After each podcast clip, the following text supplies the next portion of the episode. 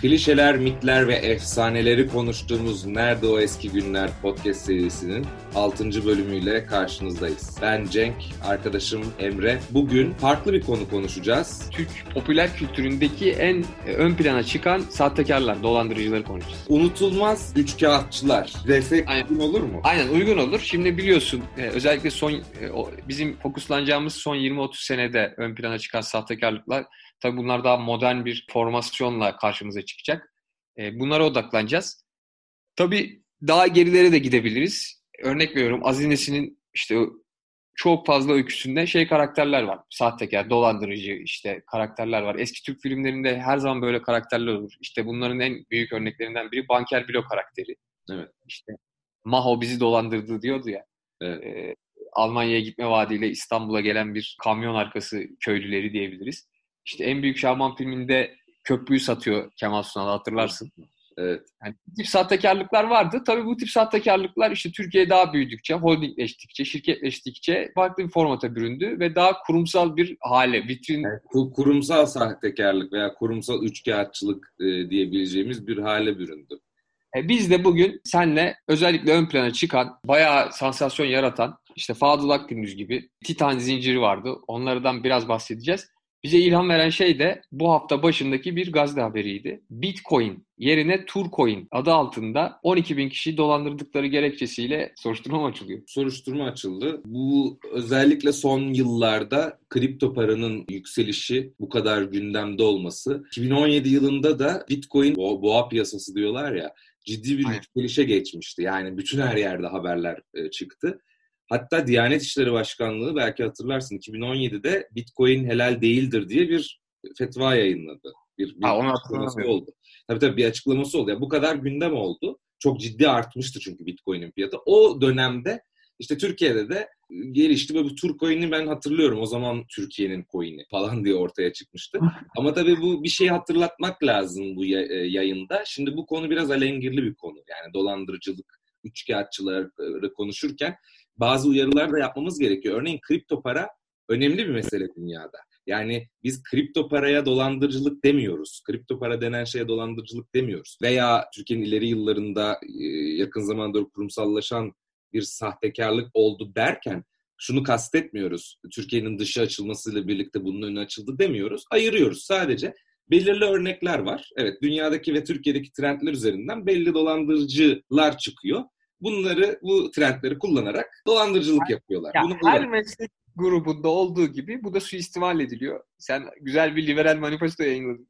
Yani, e, uyarı yapmak lazım çünkü sonuçta bir de bir halk arasında tabii hala da kripto para meselesi tartışmalı bir konu. O nedenle bence bu uyarıyı bir noktasal olarak yapmak gereklidir. Anladım. Ya zaten biz şimdi şimdi hatırlarsın 90'ların sonunda saadet zinciri diye bir şey ortaya çıktı. Fırsat yani kolay yoldan para kazan. Aslında işin özü şu. Türkiye'de işte sahtekarlık dedik. İşte eski e, Aziz Nesin ve eski Türk filmlerinden bahsetmişken Sülün Osman diye bir karakter var. Türkiye tarihinin o döneme damga vuran sahtekarsı derler. İşte hatta o köprüyü satma hikayesi olsun. Birçok hikayesi var. Filme yani, ilham verdi değil mi? Aynen. Yani Google'la yazdığın zaman adamın birçok farklı türde sahtekarlığı böyle. Hani o zaman çok iptidai koşullarda olsa da yaptığını görüyoruz. Ve şöyle bir iddiası var ama. Diyor ki ben kolay yoldan para kazanıp aslında beni kandırmaya çalışan insanları kandırdım gibi bir savunması var. Yani insanlar köşeyi dönmek istiyor. Ucuz yoldan paçayı kurtarmak istiyor. Yani yırtmak istiyor kısacası. Ve ben onların bu kolay yoldan para kazanma, beni suistimal etme şeyleri ben onları kandırdım diyor. Öyle bir iddiası, öyle bir savunması var. Bayağı ünlüdür. O, o döneme e, damga vurmuş ve şu anda bile Google'a yazdığında bayağı bir şey çıkıyor. Onunla ilgili hikaye çıkıyor. Şöyle şimdi son dönemlerde damga vuran da bu saadet zinciri olayıydı. Saadet zinciri nedir? Bunun tabii çeşitli kolları var. Bu tabii karıştırılan bazı kavramlar da var. Network marketing diye bir kavram var. Evet, o, o yapı olarak benzediği için networkler üzerinden bir marketing olduğu için onu saadet zincirle karıştırıyorlar ama aynı şey değil. Aynen, aynı şey değil. Farkı ne? Farkı şu, birinde ürün var, birinde ürün yok, vaat var. Yani Ya aslında işin özü şu. insanın fıtratından var bilmiyorum. Şöyle bir durum oluyor. Yani herkes kolay yoldan para kazanmak istiyor. Şimdi mesela Fadıl Akgündüz Jetba büyük bir olaydı biliyorsun. 90'ların sonunda evet. çok büyük bir olaydı. Yani çok fazla mağdur vardı. Binlerce insan vardı. Bu Titan zinciri, bu ünlü Kenan Şeranoğlu Titan zinciri o unutulmaz bir dansı var biliyorsun. Oynama şıkıdım şarkısı evet. eşliğinde. Evet. Hani 97'de zaten o yüzden patladı o da. Hani bu insanlar şöyle bir şey vaat ediyorlar. Paranızı katlayacağız faizle. Yani belirli oranlar veriliyor. İşte sen gel 100 lirayla ben sana işte bir süre sonra 150 liraya taşıyacağım onu diyor. Ama diyor yanında birilerini daha getir. Yani zincir o halka yani o birini getiriyor, o birini getiriyor. İlk girenler böyle bir sistem yapılıyor. İlk ilk gelip bu şeye ortak olan, bu vaade ortak olan insanlar genelde ilk birkaç senede dönüşünü alıyorlar ya da birkaç o dönem, dönemsel olarak ay, ilk yani ilk gelenler bir şekilde bunun dönüşünü alıyorlar. Ancak saadet zincirlerinin patladığı nokta şu oluyor. Sonuçta bir yerde insan bitiyor. Yani nicelik olarak insan bitiyor. İşte belirli bir sınıra ulaşıyor. Ve daha sonra bu şey dönmüyor. Aslında Dön, o ilk, hani o söylediğin ilk başta paralarını alanlar da bir nevi olumlu örnekler olarak daha fazla insanı çekiyor. Aynen öyle. Ama zaten diyerek. Aynen öyle. Çark dönmüyor çünkü bir yerde tıkanması zaten kesin olan bir şey. Bunu da dünya çapında ünlü yapan bir şey var. Charles Ponzi diye bir şey var. Ponzi sistemi Ponzi diyorlar. Sistemi, evet. Ponzi oyunu. İşte bu adam 20. yüzyılın başlarında İtalyan ama Amerika'ya gidiyor. Orada bu sistemi yapıyor. Zaten ekonomi anlamında çıkışlar genelde oradan oluyor. Hele liberal anlamda ve evet, hani burada da Orası da yeni dünya ve umut edilen yer olduğu için. Bir de adamın gene... İtalyan kökenli olması da ilginç. Yani parayı bu kadar seven bir millet. Şu anki işte bizim Fadıl Akgündüzlere, bu titancılara, e, çiftlik bankçılara, o da evet. şu an kaç senenin fenomeni. Onlara onların rol modeli diyebiliriz. En azından formül olarak. Fadıl Akgündüz bu anlamda çok ilginç bir örnek. İşte Jetba'da birçok insanı kandırdı. Ya da suistimal etti diyelim en basit haliyle. Ancak şöyle bir şey oldu. Farkındasın 2010 yılında da Caprice Gold diye bir şey yaptı. Caprice oteller zinciri yaptı mesela. Öyle bir projesi var. Açılışa da YouTube'da var. Cübbeli falan katılıyor. Yani evet, bildiğin evet. Cübbeli Ahmet e, katılıyor. Yani bunca olay oldu. İşte milletvekili oldu o zırhı, dokunulmazlık zırhını üzerine alıp hani bir şekilde yırtmak için o 2002 seçim çalışmaları konusunda da e, benim Siirtli bir arkadaşım dedi ki şöyle bir şey bilgi verdi bana. Telefonla bağlanıyormuş. Yurt dışında gelemiyor. Çünkü e, gelirse hani hapse girecek. O dönem jetpa patlamış bir şekilde yurt dışında. Milletvekili olmak istiyor. Dokunulmazlık zırhını almak için. Telefonla mitiklere katılıyor. Ve bir şekilde Siirtli olduğu için Siirtli halkının artık damarına basıyor. Bir şekilde yine vaat ediyor. Bu arada fazla ve seçiliyor. Daha sonra da hani bir önceki programda da bahsetmiştik. Siirt seçimlerinde sıkıntılar olduğu için uygulamada o seçim Siirt özelinde tekrar edildi ve Fadıl Akgündüz dışarıda kaldı. Yani çok kısa sürdü vekillik macerası. Fadıl'ın en önemli özelliğinin şu olduğunu söyleniler. İkna kabiliyeti çok yüksek diyorlar. Yani tamam hani bazı ama yani adam diyor ki e, hakkını aramak için gire, girerken daha fazla para vererek odasına çıkarsın gibi örnekler var. Bu evet. 140 Journalist'ta da güzel bir belgesel vardı biliyorsun. Onu belki izlemişsindir. Evet. Bu şeyi içeren, Fadıl Akgüz'ü içeren. İşte daha sonra bu adam tabii en başta şey, olaya girişi ehliyet kursu açıyor. Yani 80'lerin sonunda öyle giriyor. İşte ben devlet memuruyum diyor. Öyle bir iddiası var. 7 sene devlet memurluğu yapmış. Daha sonra işte parayı daha çok kolay yollardan ve daha çok olarak kazanabilecek gibi böyle girişimlere giriyor. İşte Proton diye bir şey var. Malezya'nın arabası. Onun distribütörü oluyor ve onun burada hani şey yapıyor. İlk aşamada aslında pek de sıkıntı olmadan onu burada pazarlıyor. Daha sonra bir imza Türk otomobil şeyi vardı hatırlarsın. Evet evet büyük projesiydi. Yaptırmadılar ama bana diyor. Öyle, Öyle ya iddiası iddiası o. Beni bana yaptırmadılar yapacaktım diyor. Hatta Fatih Altaylı ile bir atışmaları var. Sen bu şey yap ben Taksim'in ortasında anıracağım diyor Fatih evet. Altaylı. Yani imza. Ya düşünsene yani 2020'de daha yeni yeni işte Türkiye bir otomobil yapma hevesi içinde hani 2000 yılında tek başına bir girişimci olarak, müteşebbis olarak imza diye bir araba yapacağını iddia ediyor falan yani böyle hayal hayal şeyler. Daha sonra işte Siirt Jetpa spor macerası vardı. O da çok ilginçtir. Hani futboldaki popülaritesinin kokusunu alıyor ve o şekilde yaptıklarını bir nevi hani örtebilecek kamufle edebilecek bir araç olarak onu kullanıyor. O da çok popüler hale getirmişti. Dönemin en iyi futbolcularını da almıştı falan. Kısa bir süre hapis yatıyor. Hapisten çıkıyor. Ardından dediğim gibi işte 2010'da yineden tedavüle girdi. Yani ben 2010'da hatırlıyorum. Yine çıktı, açılışlar yapıyor, projeler geliştiriyor falan. Hatta bu Caprice Gold Maldivler... Maldivler vardı değil mi?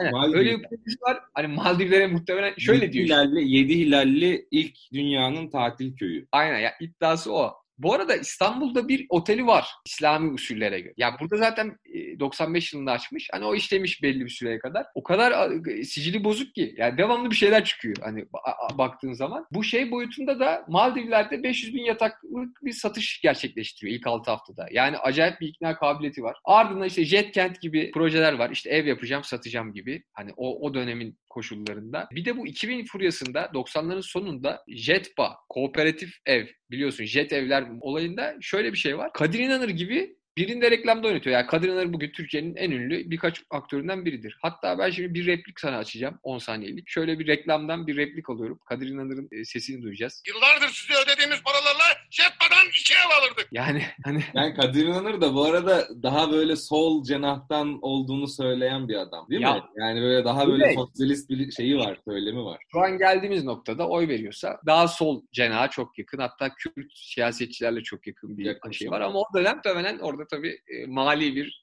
ittifak kurulmuş. Yani mali düzeyde iyi bir teklif aldığını düşünüyorum. E, yine o dönem işte Titan'a zaten bahsettik. Sen güzel söyledin. Saadet zinciri denilen vakala network marketing olayı çok farklı. Birinde ürün var, Birinde yok. Yani birinde sadece vaat var, umut var, birinde yok. Ve bunlar dünyada da örnekleri olan şeyler. Zaten Türkiye'de üretilen kavramlar değil. Dünyada modeller var. Bir şekilde buraya da işte Kenan Şeranoğlu yani Titan zincirinin kurucusu zaten Al- Almanya kökenli. E, orada büyümüş. O onu oradan getirdiğini iddia ediyor. Diyor ki ben diyor orada zaten bunun meyvelerini almıştım. Buraya getirdim diyor. Benim ürünüm de diyor, eğitimdi diyor. Biz diyor pazarlama stratejilerini öğrettik diyor. Onun tabi savunması var. Yalnız bu Kenan olayı biraz ilginç. 10 yıl hapis yatmış. Ya 10 yıl Türkiye gibi bir yerde hapis yatmak çok uzun bir süre. Hele böyle bir iş. Yani siyasi hükümlü falan da değilsin. Çok uzun bir süre. Hani onun savunması da var. Kendi, kendi savunması şu. Ben kimseye mağdur etmediğini hala ediyor. Neden hapisteyim ben de bilmiyorum diyor. Şu anda da işte normal bir iş adamı olarak yoluna devam ediyormuş. E, Fadıl Akgündüz de şu an ne yapıyor dersek hala bir şeylerle uğraşıyor. Yani hala yine yeni birilerini mağdur ediyor. Yeni projeleri var. ya hala birilerini mağdur etmeyi başarabiliyor ama yani inanılmaz bitmeyen bir hikaye yani. Asla to be continued derler ya. Yani hiç evet. bitmiyor yani hikayesi. Bir isim daha var. Ondan da hemen bahsedelim. Enteresan bir dolandırıcılık hikayesi. Bu herhalde şu an filme falan çekilmedi ama yani bence Selçuk Parsa'dan olayı biliyorsun 1995 evet. yılında yani bunu hani derken bile insanlar yani ilk defa duyan bir insan buna inanmakta zorluk çekebilir. Dönemin başbakanı Tansu Çiller'i arayıp eski bir Necdet Öztorun işte orgeneral Evet, askerlerden dolayı. Askerlerden. Necdet Öztorun olduğunu iddia edip sesiyle, telefonunda ondan örtülü ödenekten para alıyor.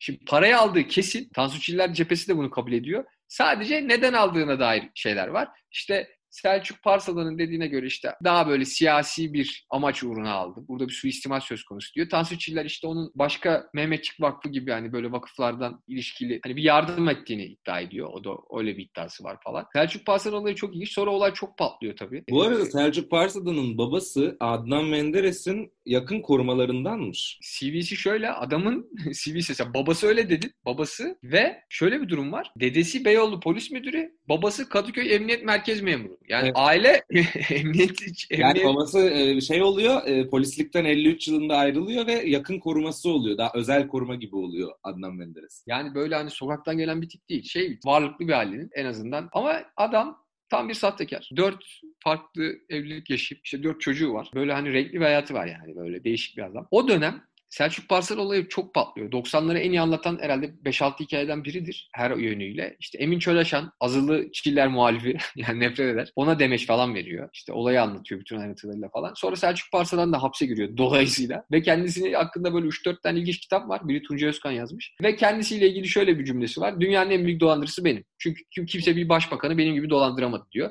Bu arada Süleyman Demirel de, Demirel'i de dolandırmış. Dolandırma metotları şöyle. Genelde hani o dönemin ruhunu da biraz anlamamız gerekirse böyle Mehmetçik Vakfı, TES işte evet. böyle bu tip yardım gibi işte bir Perihan Savaş hikayesi var. O zor durumdaymış. Onun adına para istemiş birinden. Hani böyle garip gündemi de takip edip böyle ya aslında günlük... hani o elitin arasında diyebiliriz değil mi? İstese yani kendisi ulaşabiliyor. Çok fazla bir şeye ulaşabiliyor. O başbakana, diğer insanlara falan ulaşabiliyor. Zannediyorum belki ailesinin de getirdiği bir, bir şey var. Hani çevre olduğu kesin. Evet o yüzden yani o, o da diyor ki yani ben bu insanlara dolandırayım o zaman. Buradaki bu elit dolandırayım. Ama ya bunun dünyada da örneği yok Cenk. Yani sen de biliyorsun. Yani böyle bir şey geliyor mu aklıma? Ya benim gelmiyor. Hani bu, bu ölçekte. Şimdi Fazıl Akgündüz gibi saadet zincirleri var. İşte diğerleri var. Hani bizim bahsetmediğimiz çiftlik bank gibi yerler var. Ama yani bunun buna benzer bir hikaye yok. Selçuk Parsa'dan ne oluyor? Sonra hapise giriyor. Sonra hapisten çıkıyor. Orada bir afla 2001'de. Sonra 2006 yılında kanserden ölüyor. Böyle acı bir ölüm. Selçuk Parsa'dan da ilgili aslında bir ilginç bir hikaye daha var. Özdemir Sabancı cinayetinde Evet. biliyorsun 3 kişilik bir ekip onlar. E, Onların o dönem Türkiye'de olan tek insan Mustafa Duyar'dı. Onunla aynı hücreye kapatılıyor. Ve işte o biraz tabii şey bir cinayet. Hala ucu açık. Hapisteyken yani Sabancı suikastinin faili hapisteyken o orada bir işte kara gümrük çetesi denilen o mafya tarafından öldürülüyor. Hani bu genel kabul edilen bir şey. Ve yan koğuşta Selçuk Parsa'da Hı. o da vuruluyor ve yüzünden vuruluyor. Yani çok ciddi bir öyle, İbrahim Tatlıses vari bir şekilde vuruluyor ama bir şekilde hayatta kalıyor. O tamamıyla şansla açıklanabilecek bir şey. Karambol'de gidiyor, gidiyor neredeyse. Oradaki ilginç de şu abi. Türkiye'nin o dönemki en büyük suikastine imza atan adamla yine o dönemki en büyük dolandırıcısı yan yana koğuşta dört ay arkadaşlık yapıyor. Ve bayağı böyle abi kardeş ilişkileri varmış. Evet, evet. Yani anlatılan, yansıyan o. Böyle ilginç bir e, siyasi cinayetin de alakası yok. Yani siyasi yönü hiç olmasa da Selçuk Parsa'nın ideolojik olarak böyle bir siyasi şeyin de parçası olmaya başarıyor hikayenin. Bunların bütün e, hepsinde gördüğümüz aslında Türkiye gibi bazı ülkelerde yani kurumsallaşmanın tam oturmadığı bazı şeylere çok geç kalınan ülkelerde toplumsal olarak parayı da seviyoruz ya da varlık sahibi olmayı da seviyoruz. Böyle ülkelerde ne yazık ki bu tür üçkağıtçıların tuzağına düşme daha fazla oluyor. Mesela demin işte ben Ponzi olayından örnek vermiştim. İtalyanlar. İlber Ortaylı da onu söyler. İtalyanlar ve Türkler birbirine şu anlamda benzer der. Hani iki millet de parayı cidden sever. Para kazanmayı sever. Özal Türkiye'yi dışa açarken, ihracat meselesini işte gündeme getirirken birçok hayali ihracatçı çıkmıştı o dönemler. Yani e, biz ne kadar Türkiye'ye atılım yaptıracak bir takım dünyadaki işte iktisadi metodlar, iktisat politikaları varsa bunu getirsek de bir şekilde birileri çıkacak. Bu yeni serbestiyetten bir takım kendilerine boşluklar bulacaklar e, ve onu kullanacaklar. Ama tabii ki vatandaşlarımızın dikkatli olması lazım. Kripto para dedik en başta. Bir şeyi bilerek, bunu inceleyerek artık bilgi toplumu olduk. Yani internet çok yaygın. Google'a girdiğiniz zaman iyi bir araştırma yaparsanız bir neticeye ulaşabiliyorsunuz. Yani bu tür yeni gelişmelerde mutlaka araştırma yapılması gerekiyor ve her böyle güzel web sitesi veya güzel reklamlar yapıp da evet bu trende biz sizi taşıyacağız diyene uymamak gerekiyor belki. Ya bu hani para kazanma güdüsü bence insanlığın genel olarak herkeste var. Her ülkede ama bazı ülkelerde onu kapı aralayacak fırsatlar fazla olabiliyor diye düşünüyorum ben. Bu hikayede bizim hani tüm Türk Yeşilçam'ından tut, o dönemki hikayelerden tut hep böyle bir üçkağıtçı işte e, Kemal Sunal filmlerini hatırla. E, öyle tipler, karakterler hep vücut bulmuştur. Hep vardır. Ve tabii ki normal olarak da Fadıl Akgündüz gibi insanlar da bunu suistimal ediyorlar. Fadıl olayında bir de şu var. Dini suistimal ettiği de söyleniyor. Yani adam bir anda işte bir açılışta kapris açılışta sarık falan giyiyor falan. Hani böyle E, ve hani bunu tabii bunlar çok karikatürize bir şekilde. Fadıl Akgündüz belki o yüzden çok ön planda. Yani karikatürize bir şekilde böyle bas bas bağırarak suistimal ediyor. aynen onun onun sıkıntısı o tabii o çok değişik bir karakter. Ona benzer çok fazla hikaye yok. Ama tabii Ama sadece. İslami meseleler de değil. Mesela sen de söyledin demin. Yani belli durumlarda askeri mesela işte Mehmetçikler üzerinden, Mehmetçiklere yardım üzerinden yani Tabii. milliyetçilik de kullanılarak da yapılıyor. Ya bam telini buluyorlar dolandırıcılar haklı olarak ve hiçbir merhamet göstermeden oradan bir şekilde e, çıkar sağlamayı başarıyor. sadece bununla bırakmayalım. Son dönemde çok da şimdi örnek örnek isim vermeyelim ama Twitter üzerinden birçok dolandırıcı ortaya çıkmıştı.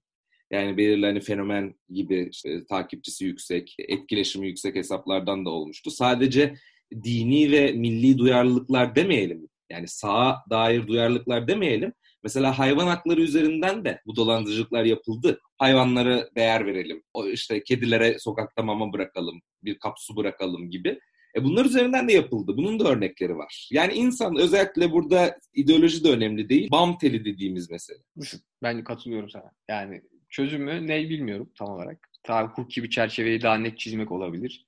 Bu suistimallerin önünü almak ama genel olarak böyle. Bunlar en ön plana çıkan karakterlerdi. Çiftlik Bank'ın o çocuk herhalde şu an Uruguay'da değil mi? Paraguay'da ya da. Öyle, öyle Güney Amerika'ya kaçtı. Uruguay diye hatırlıyorum ben ama orada evet evet. Yani o da ilginç bir şeydi açıkçası. Son döneme damga vurmuştu. Biz onu çok fazla işlemedik. Aynen o zaten bilinen bir şey. Biz daha böyle yakın geçmişte daha az bilinen case'lere odaklandık. Herhalde bu kadar. Evet ben çok teşekkür ediyorum Emre. Önümüzdeki haftalarda sanırım e, biraz daha böyle entelektüel tarihe odaklanacağız gibi geliyor programlarımızda. Çok ilginç sürpriz programlarımız da olacak. Dinleyicilerimizi e, önümüzdeki haftada bize bağlanmaları için teşvik edelim.